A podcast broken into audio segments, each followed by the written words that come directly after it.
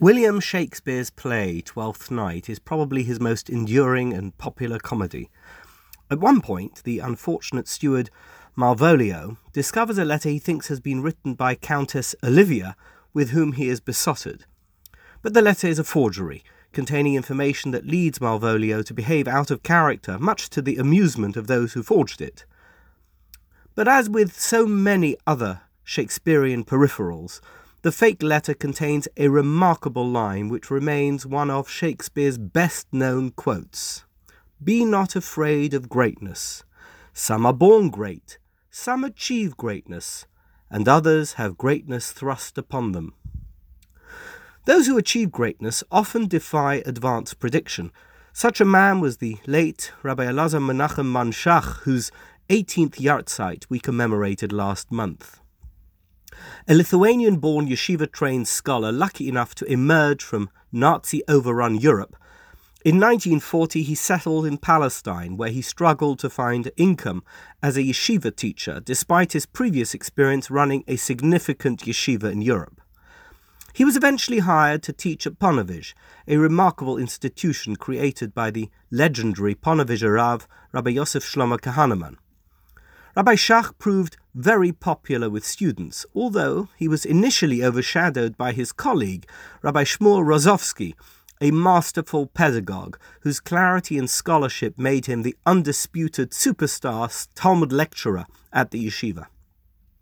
In retrospect, Rabbi Shach was typical of many rabbis like him who had survived the Holocaust: qualified, competent, pious, a scholar, and deeply committed to the cause of re-establishing the world that had been destroyed. And just like most of these rabbinic colleagues, including those who had excelled in Europe, Rabbi Shach struggled to succeed in the post-war Jewish world, amidst an atmosphere where old-world Judaism seemed very much in decline.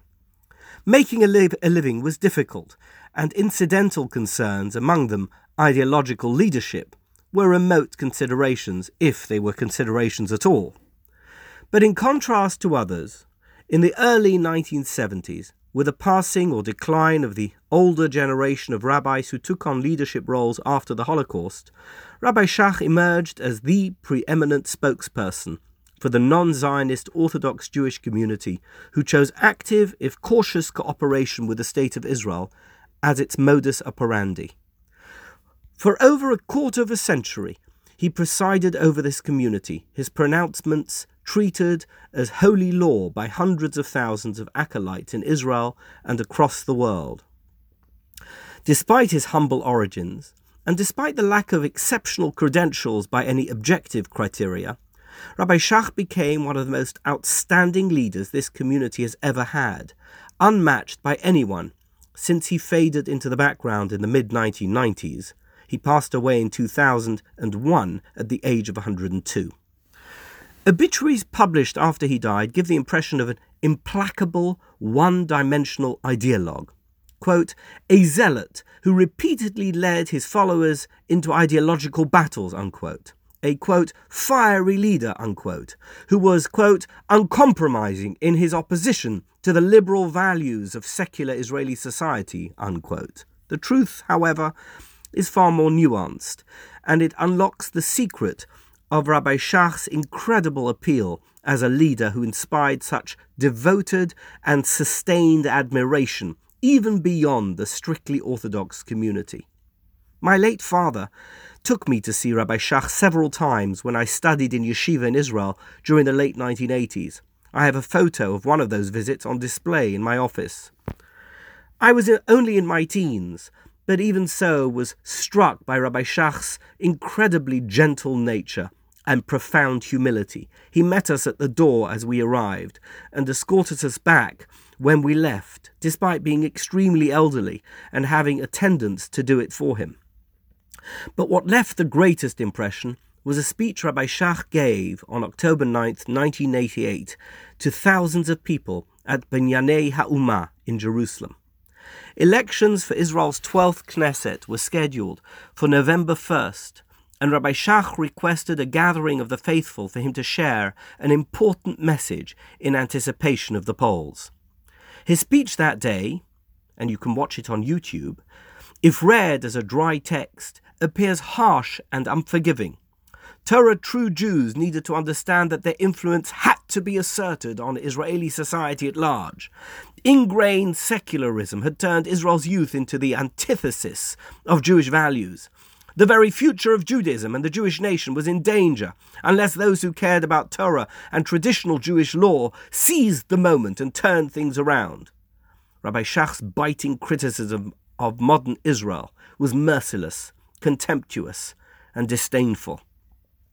But the text of his speech belies the mode of its delivery. As Rabbi Shach began to describe the worst aspects of Israeli society's embrace of secular values, he started to weep uncontrollably, his voice cracking with emotion. "My heart breaks within me," he cried, "to see how our nation's holiness is being consumed by evil." It was not about politics or censure. He was engaged in a battle to preserve the heritage of the Jewish people. Those who had abandoned tradition were not objects of hate. Rather, they were the misguided results of skewed priorities, souls ripe for reignition, if only his followers would take up the challenge and reignite them. Remarkably, this powerful message is utterly consistent with Rabbi Shach's interpretation of a curious Midrash on Parshat Vayishlach. The Midrash attributes the tragedy of Jacob's daughter Dinah's kidnapping by Shechem to his not having given Dinah to Esav as a wife, instead hiding her in a box so that Esav wouldn't see her. Had Jacob allowed Esav to marry Dinah, says the Midrash, perhaps Esav would have repented from his sinful ways. Many commentaries query this idea. Does the Midrash seriously believe Jacob was wrong to protect his daughter from Esav? Rabbi Shach dismisses this notion. On the contrary, he says, Jacob did the right thing. Rather, the Midrash is taking Jacob to task for not being regretful that he had to hide his daughter from his brother. Just for a moment, Jacob should have paused to consider his brother's depressed spiritual condition that forced him to hide her, and felt a moment of sadness. We, who benefit from the incredible warmth and depth of Jewish tradition, should never forget that those who lack what we have are not others, but brothers, and their lack of Judaism must never be treated merely as an excuse to criticize. Instead, it should remind us that as members of our family, their reduced involvement in Jewish life is a terrible scar. It was this visceral feeling of sorrow that elevated Rabbi Shach above his rabbinic peers, and the reason why greatness was thrust upon him.